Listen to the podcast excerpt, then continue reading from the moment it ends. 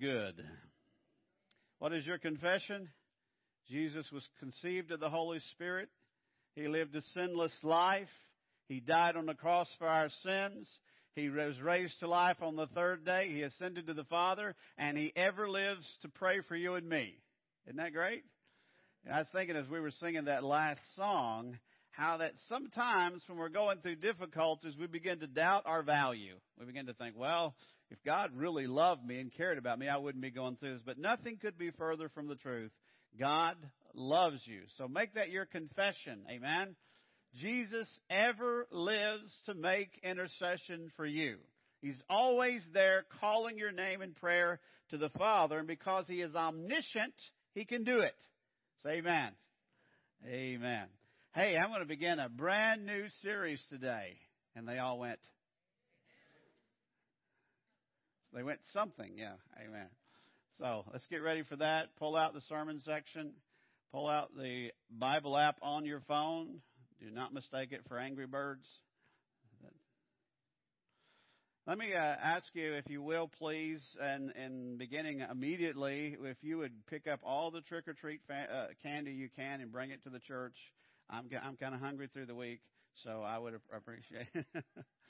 No, we're going to do a, a community outreach on the 31st. That's a Wednesday night. We're going to really we're watching the weather to see what all is available as far as outside. We we may rent some fun things to play on for the kids. We want to do that, but we need a lot of candy because we want to lure those little rascals in.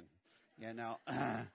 so beginning immediately, if you when you go by the store, grab several bags. We'll try to have a, a barrel uh, somewhere there for you. Just pitch it in there. We're going to have a, a, a big event here uh, on that night, a safe place for people to bring their kids. So remember that on the 31st, we're going to be doing that. So let's see, you have the 21st and the 28th to, to drop it off. So don't forget.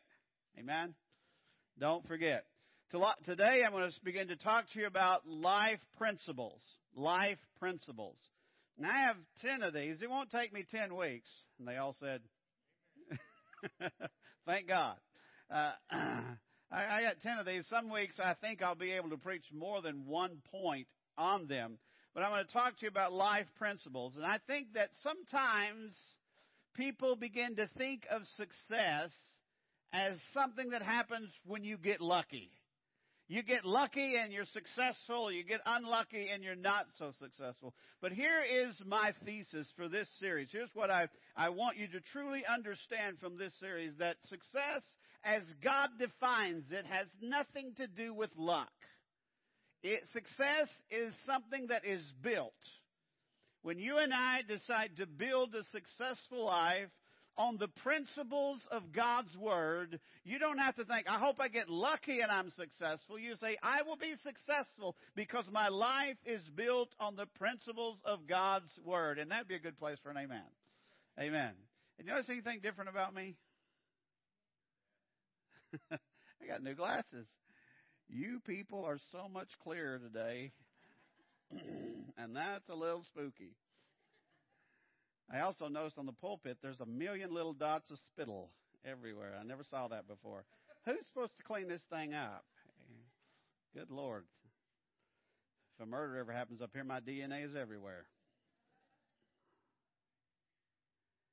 Back in 2006, my wife and I had been uh, driving the back roads. It's one of our favorite things to do. If you're not from the country, you don't understand it. Just accept it the way it is. We we were driving the back roads, and uh, that was kind of our recreation. I know that's sad, but that was uh, we we enjoyed doing that. And and we came upon a place about ten miles east of town. There was an old house that was a hundred years old or more, and it was in terrible shape. Uh, you could tell the people that had lived in the in the place had just thrown their trash out the back door for years and years and years. So there was just a lot of junk there. And uh, we noticed there was a for sale sign on it, and we walked up and we looked at it. The briar patch with junk, trash everywhere, an old house falling down.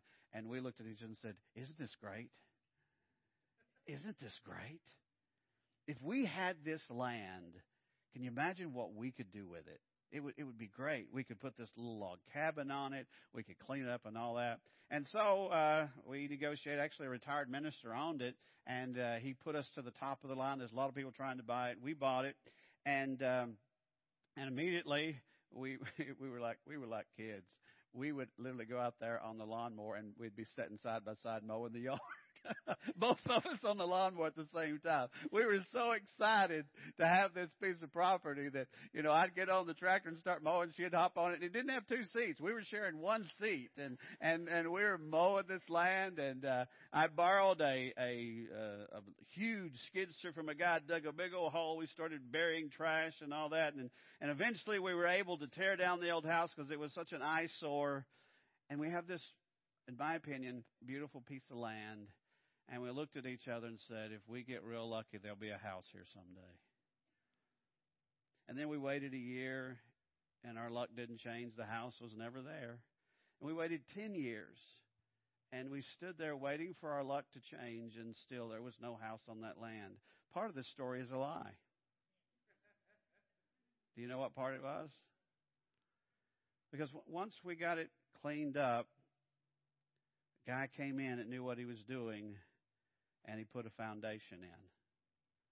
Just the way we told him we wanted. We drew it up on a drafting program and said, This is the way we want the foundation to, to look and the dimensions. And, and a guy came in, dug trenches everywhere, and filled them with concrete. And we had this stem wall all the way around it. And, and then the county inspector came out and inspected it and said, Yes, your foundation is good. We went to Arkansas pretty close to where uh, we grew up, and there's a, a, a cedar sawmill down there. We ordered a tractor trailer load of cedar logs. They're called D logs, if you know what that is. And one day, this big tractor trailer flatbed came driving up into that piece of land and unloaded this huge load of big red cedar logs. And, and then we started working. We started working. You may not know it, but my wife can literally carry a log. I saw her carrying logs from the pile to the saw to trim them to to, to length and we would work and some of you were here then. Some of you were some of you actually even stepped in and helped us at that time. And over the course from about september through january we were working and working one step upon another. I figured eventually that it took four hours to make one circle with those logs and no matter what you did it still took four hours. You could not speed it up it took four hours so in an eight hour day, you would make two loops around that thing and you'd gain about 10 inches of height on the wall on any given day. Eventually the time came where February rolled around, February of 2007. We moved in. We didn't yet have a water heater, so that first shower was a brutal, brutal awakening. But that, I think later that day we put a, a water heater in. And you do notice it's a water heater. It's not a hot water heater. You do know that, don't you? Why would you buy a hot water heater? Because if water's already hot, it doesn't need to be heated. Just so you know, when you go to Lowe's, you're not buying a hot water heater, you're buying a water heater, right? The point I'm making is luck doesn't build anything. Time won't build anything. You got to have a blueprint and you've got to have skilled labor. You've got to know what you're doing and put something together. I'm going to tell you here today, friends, that every one of us has everything we need to be, quote unquote, successful as God defines it. Now, if success for you is being a rock star, maybe not. I've heard you sing. You know, if success for you is, is being filthy, stinking rich, maybe not. But I'm telling you, as far as God defines success, you have what you need to be successful. The question is, will you take the time to lay the foundation? Will you take the time to start building on that foundation something that God can bless? Because I believe that it all boils down to this. My success in life and your success in life as a believer goes down to one simple question. Can God honor me with His blessings? Can God honor me with His blessings? Now I'm going to shrink that down to this and say, Am I blessable? Am I blessable? Can God honor His principles because He will honor His principles? But if my life is built upon His principles, He will honor me. If my life is not built upon His principles, I have bound His hands and I am not letting Him bless me. Amen? So if my life is blessable, it will be blessed. Now I'm going to give you, like I said, about 10 keys, principles here. I'm not going to say faith. I, always kind of struggle with that. Should, is faith one of these principles? Because the reason I don't have a principle called faith is because I believe faith is part of every principle. It's, it's in, ingrained in every one of them. So I want to begin with the very first principle, and that's the only one I'll talk about today because I want to talk to you sufficiently about it. God forbid that I would not talk sufficiently, right? about any given subject. The integrity principle. The integrity principle. Look at that word. It's on the screen. Integrity. It's from a family of words. Do you remember back in math class they talked about integers? You Remember that? Anybody? And I, when I started to, to, to write this message on integrity, my mind went back to that old math term, integers. And I asked my wife, I said, Can you remind me what an integer was? And she said, I remember but I'm not sure. So I, I Googled it. That's research. An integer, a whole number. It's not a fraction, it's a whole number. It's whole. We use words like integrate. If something is integrated, it's brought together and made a whole. We use words like disintegrate, where the integration has been taken apart and it has disintegrated. I'm mispronouncing it on purpose, so you'll hear the word. It has disintegrated into many parts. It's not together. It's not whole anymore. Integrity means that all the aspects of my life have been brought together in a cohesive wholeness. There's not a part of me contradicting, contradicting another part of me. There's not a piece of me that's out there in left field and the other part of me is in right field. I have brought it all together under the power of God, under the principles of God, and I'm living an integrated life. That's what integrity is. Tell me you're getting it. The ultimate expression of integrity then is when my whole life, listen, when my whole life comes under the lordship of Jesus Christ.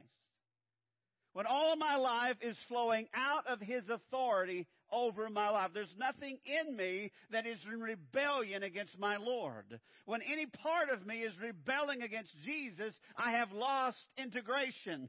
A part of me is disintegrated from the rest of me, and I am not living an integrity life. Amen? It's plowing pretty deep for this early, isn't it? When God spoke to Solomon, David's son, integrity was his major concern. In 1 Kings chapter 9, verses 4 and 5, as for you, if, if, if, what did I say? It's conditional. Can I tell you guys something you've, you've been posting on Facebook that's not true? If it's God's will, you can't stop it. I see various forms of that. That's not true. God has all kinds of conditional promises. If you believe, this will happen. If you disobey, this will happen. If you obey, the if, if, if, if, if. Watch. If you walk before me in what? Integrity of heart and uprightness as your as David your father did, and do all I command and observe all my decrees and laws, watch. I'll make you successful. And that's my paraphrase, but look what he says. I will establish your royal throne over Israel forever. As I promised David your father when I said, You shall never fail to have a man on the throne of Israel. Solomon, I promise you, if you will walk in integrity of heart, I will make you successful as a king. I will keep your seed on the throne forever if you will walk in integrity. The Bible says in Psalm 78 72, David had shepherded them with integrity of heart, and with skillful hands he led them. David went so far as to say that God is going to test us. He's going to test us. I know, my God, that you test the heart and are pleased with integrity. So the Old Testament, he sets it up and says, integrity is everything. If you guys want to succeed, you're going to have to be people of integrity. Now let's jump to the New Testament real quickly and, and then we'll get ready to perhaps take a few notes or, or something like that. Uh, you think? Let me do a couple more Old Testament. I see here. I'm jumping ahead of myself. So then the Lord said to Satan, Have you considered my servant Job? There is no one like him on earth. He is blameless and upright, a man who fears God and shuns evil. He still maintains his integrity, though you incited me against him to ruin him without any reason. God bragged to Satan, This guy still has integrity, even though he has been unjustly punished. Job's wife is impressed as well. His wife said to him, Are you still holding on to your integrity? Why don't you curse God and die? Give her a break. She just lost all her kids. You know, she's she's she's mourning, but she says, "Job, what are you doing? Still holding on to your integrity?" Let's talk about some some promises here, shall we? Here's how God responds to integrity. He says, "People of integrity, they will be protected." They will be protected. May integrity and uprightness protect me because my hope is in you. May integrity and uprightness protect me because my hope is in you. There were people who asked of David, How did you survive that? How in the world did you survive that? he said, Because God protected me because of my integrity. How'd you survive that? Or jo- Joyce Meyer's saying the other day, some of you have watched a lot of her stuff, but I, I thought it was it's very, uh, I don't know whether the word courageous is one, but she was talking about her testimony, how that she, as a little girl, was molested throughout her childhood by her father and her parent, her mother knew about it and did not protect her. And she was talking about people come up and say, "How did you survive that?" This is because God is bigger than every weapon formed against me. Hello? Wouldn't you like for people, not that you want to go through something terrible, wouldn't you like for people once in a while look at you in your battle and go, How'd you survive that? And you go, it's a miracle. It literally is a miracle. It's a miracle I survived that because as a person of spiritual integrity, God protected me, and for reasons no one understands, I wasn't killed. I wasn't destroyed. I wasn't dis- defeated. They will be held up and set in God's presence. Psalm 41 and 12. In my integrity, where? In my integrity, you uphold me and set me in your presence forever. In my integrity. So God, he, David said, God rushes to a person of integrity. He rushes to them, he holds them up, and he holds them together. A person of integrity is that person that God's presence is right with them. God enjoys being with people of integrity. I'm not saying be perfect, I'm saying be a person of integrity. You brought your life together under the lordship of Jesus Christ, under the authority of his word. There's not weird stuff that doesn't fit sticking out of your life. It's all been brought together under the lordship of Christ, and in that, God says, I'm going to come and hang out with this person. I'm going to be right there in their presence. Their life will be secure. Proverbs 10:9. The man of integrity walks securely, and he who but he who takes crook paths will be found out. A man, a person, a woman of integrity doesn't need to worry about what truth might be revealed. Amen. They don't have to be worried about what someone might find out. The truth is on his side. The truth is on her side. And there is such tremendous security in the truth about me will defend me. The truth about me will uphold me, he says. They'll be guided. He said, The integrity of the upright guides them, but the unfaithful are destroyed in their duplicity, which is the opposite of integrity. Duplicity pulls different directions. There's a contrast there. Integrity makes life real simple. Just do the right thing. Just do the right thing. Integrity doesn't wrestle with, should I do this, should I do that? Integrity said, what's the right path? And then integrity does the right thing. So God's concern for your integrity. Now here's where I started to go a while ago. Sorry for skipping a page. Let's talk about the New Testament for a moment and we'll, we'll take a few final notes. Our integrity is demonstrated through our desires. The Bible says the eye is the lamp of the body. If your eyes are good, your whole body will be full of light. That's Matthew 6:22. Now, if you read that in the King James version, it would say if your eyes are single.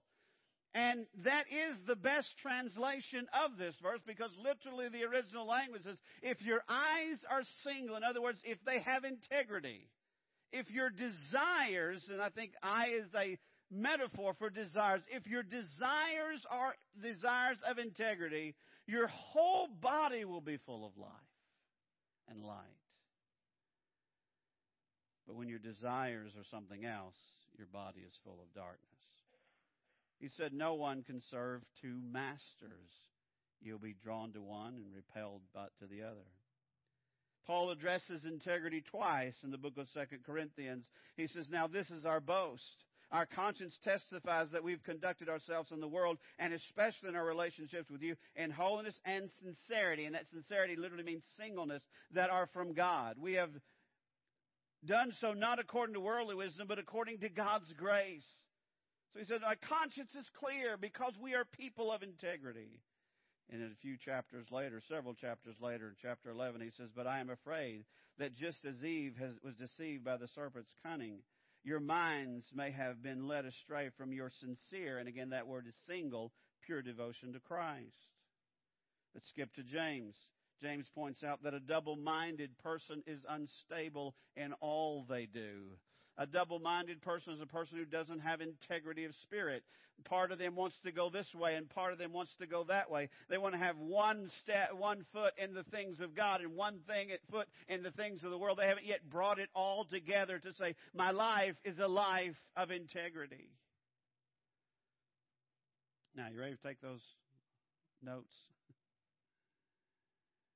Four biblical foundations of integrity. Now, I gave you a ton of scripture, so you know I'm not just up here spouting off something that that I, I'm basing this all in the Word. Say Amen. So now let me share with you a little bit about how we might apply this. Four biblical foundations of integrity. Number one, humility. And I want you to listen very carefully here. Are you listening? No one gets it right by glossing over what's wrong. No one gets it right by glossing over what's wrong. Here's a revelation for us. you are a work in progress. Excuse the grammar, but you ain't done yet. you ain't done yet. You still got some some kinks and quirks and faults and flaws. And humility will let the work continue. Humility will look for the things that aren't integrous. I'm not sure I just made a word up or not.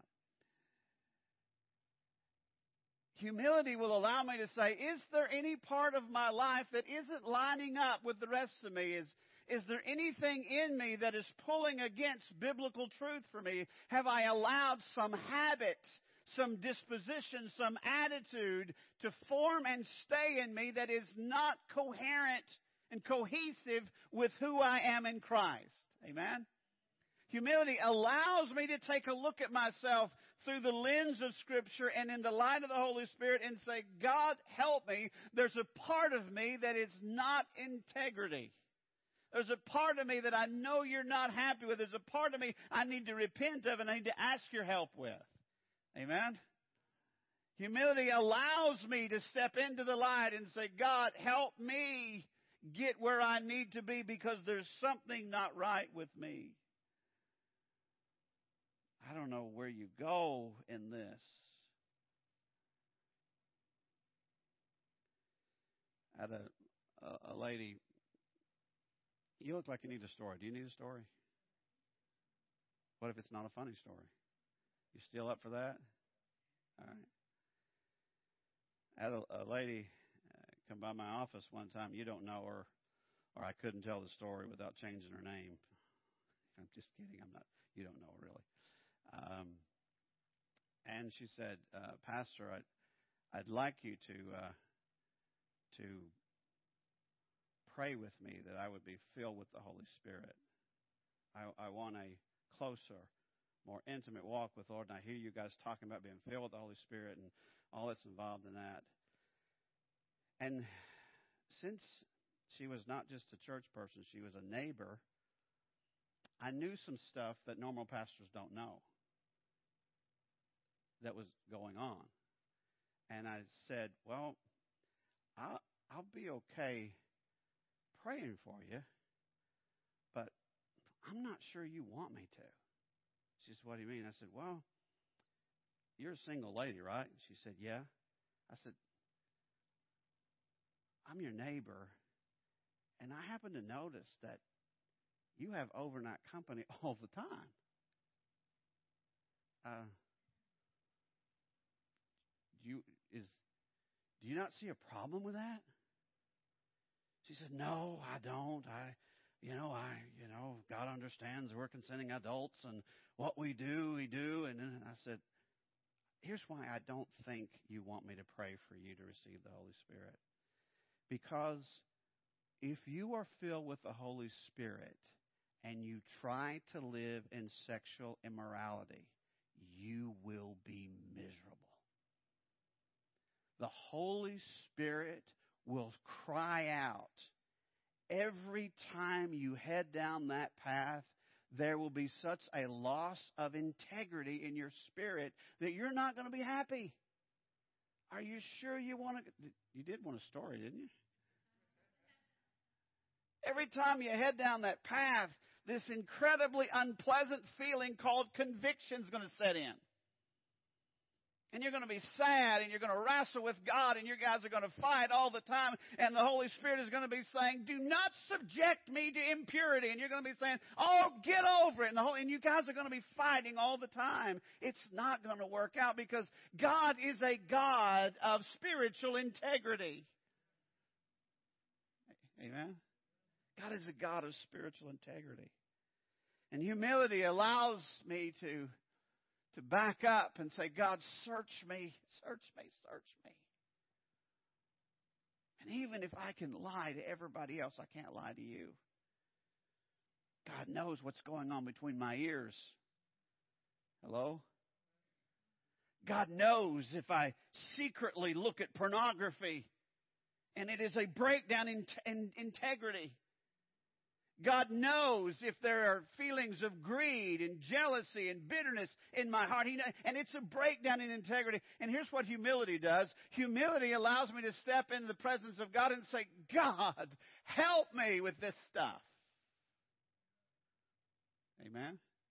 Donna's amen to me. What about you guys? Anybody over here? All right. We will move on then. Secondly, biblical knowledge the right ways of life are revealed through Scripture. The right ways of life are revealed through Scripture.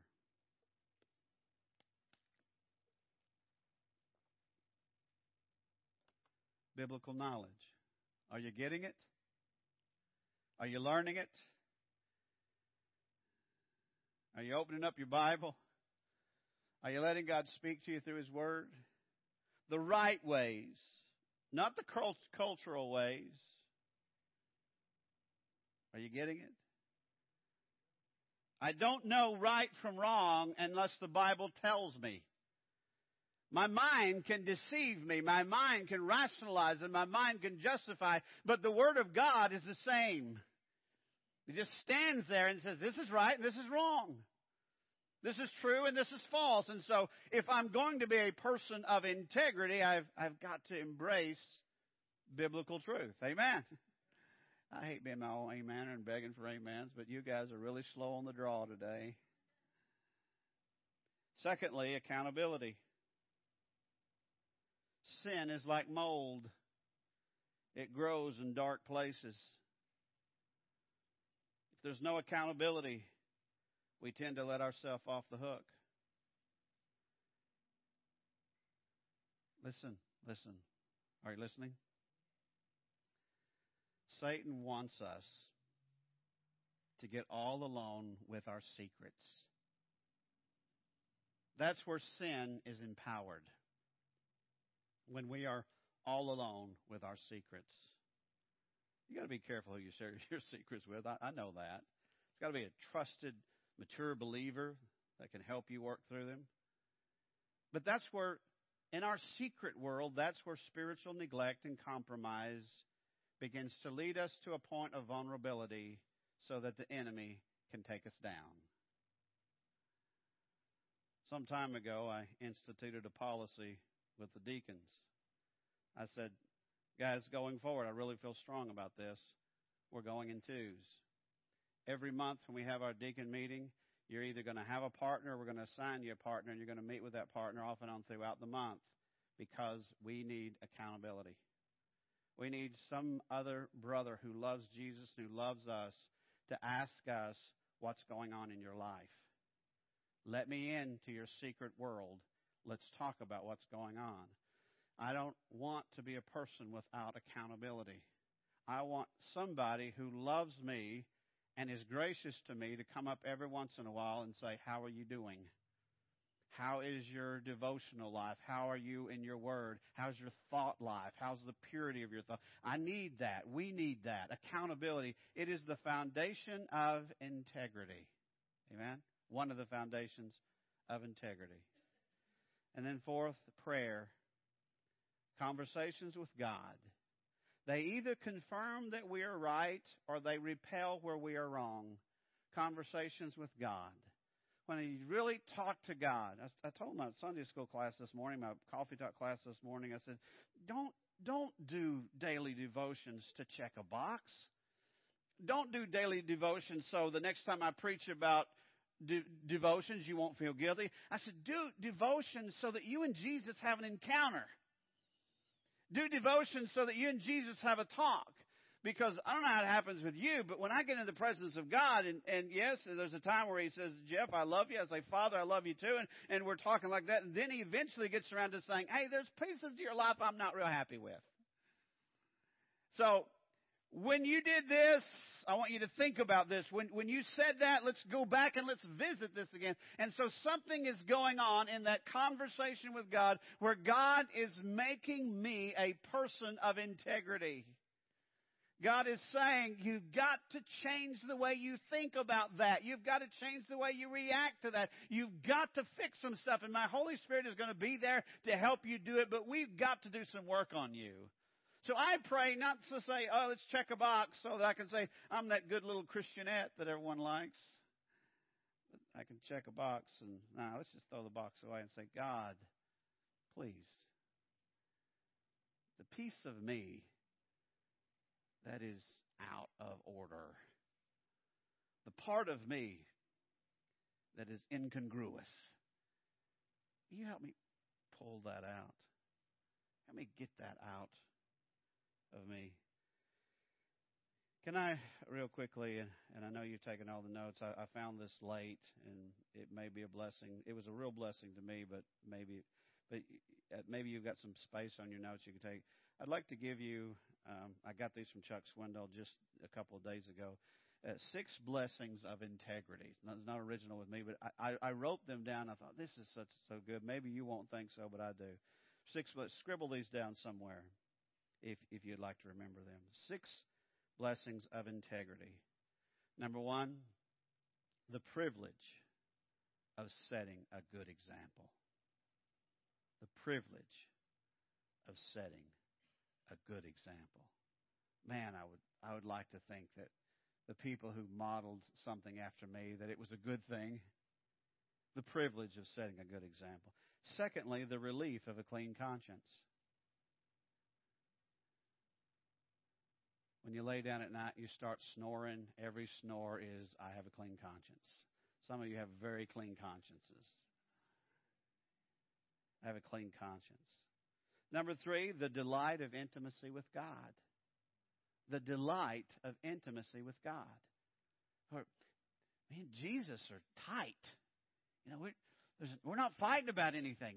Jesus and me are, are walking on the same page. Certainly not perfect, but there's not this part, there's not something habitually in me that he's having to say, stop, stop, stop. Uh, there is this intimacy that I have with the Lord when I'm walking in integrity. Number four, an unsoiled legacy. An unsoiled legacy. I still celebrate something one of my kids said to me a few years ago. Kid said, Dad, I never one time doubted your relationship with Jesus. That to me is an unsoiled legacy. It's an unsoiled legacy. Number five, the privilege of mentoring others. The privilege of mentoring others. When I gather young people around me or not so young people and I, and I pour into their life, if I weren't, if they didn't see me as a person of integrity, they wouldn't want to hear anything I have to say. But it is a privilege to mentor people because they look at you and, and they say, You've got something there. Number six, the crowning reward of finishing well. I know folks who I call asterisk finishers. You know the asterisks? There are people, there are pastors, there are preachers who I guarantee you that their failures are so old, some of you weren't even born when they failed. They went into sin. And they came back and they resumed. But I can guarantee you the day they pass away, somebody on the news is going to say, Oh, yeah, remember when they did that? There's an asterisk next to their name. Remember when that evangelist was caught visiting a prostitute? Remember that? Remember when this happened? Remember when there's an asterisk there? You know what? I would love to finish this race without an asterisk. I'd love that. I'd like to step up beside Billy Graham, not in fame and fortune, but Billy Graham finished the race without an asterisk. Everybody said, Good job, Billy. You fought a good fight. You finished the race. You kept the faith. I want to f- finish that way. When my people who know me the best look upon my legacy, I really would like for them to be able to say, he wasn't perfect by any stretch of the imagination, but he was a man of integrity. He was a man of integrity. You never had to question his integrity. The crowning achievement of finishing well. Now, here is my thesis for you. Here's the foundation. You're going to succeed. You're going to succeed if you follow the blueprint. You, if you're not already, you will be someone's hero. You will. And your integrity will either contradict or confirm that call, that identity. Somebody, somewhere, and I'll even change it and say somebody's somewhere are going to look at you and think, how awesome. What a great person. What a great woman of God. What a great man of God. And your integrity will then rise up and confirm that. Or your integrity will rise up and contradict that. Let's let's confirm it. I know you can't be perfect. I'm definitely not by any stretch of the imagination. But what I want to be is a person of integrity. Where there's not some something clinging to my life that is ungodly, unbiblical, and it's just kind of sticking the wrong direction and I'm trying to well, don't don't look at this, look at this. You know, I don't want to do that. If there's something in me that contradicts Christ's lordship over me, I want it out of me, right? I want it away from me. I, I want to be a person who is aligned well. And not just when people are looking, but especially when they're not. Especially when they're not. The Holy Spirit is speaking to us to say, listen, be a man of integrity, be a woman of integrity, be a child of God of integrity. Okay, we bought the land. We cleaned up the junk. Are we just going to hope a house shows up on it? Or are we going to say, let's get to work? Let's get to work. Let's start building this house, this house of integrity. Let's get the foundation put in. I've talked to you about it today. Let's get ready to build it and make sure we have the home of our dreams called integrity. Amen? Stand with me, please.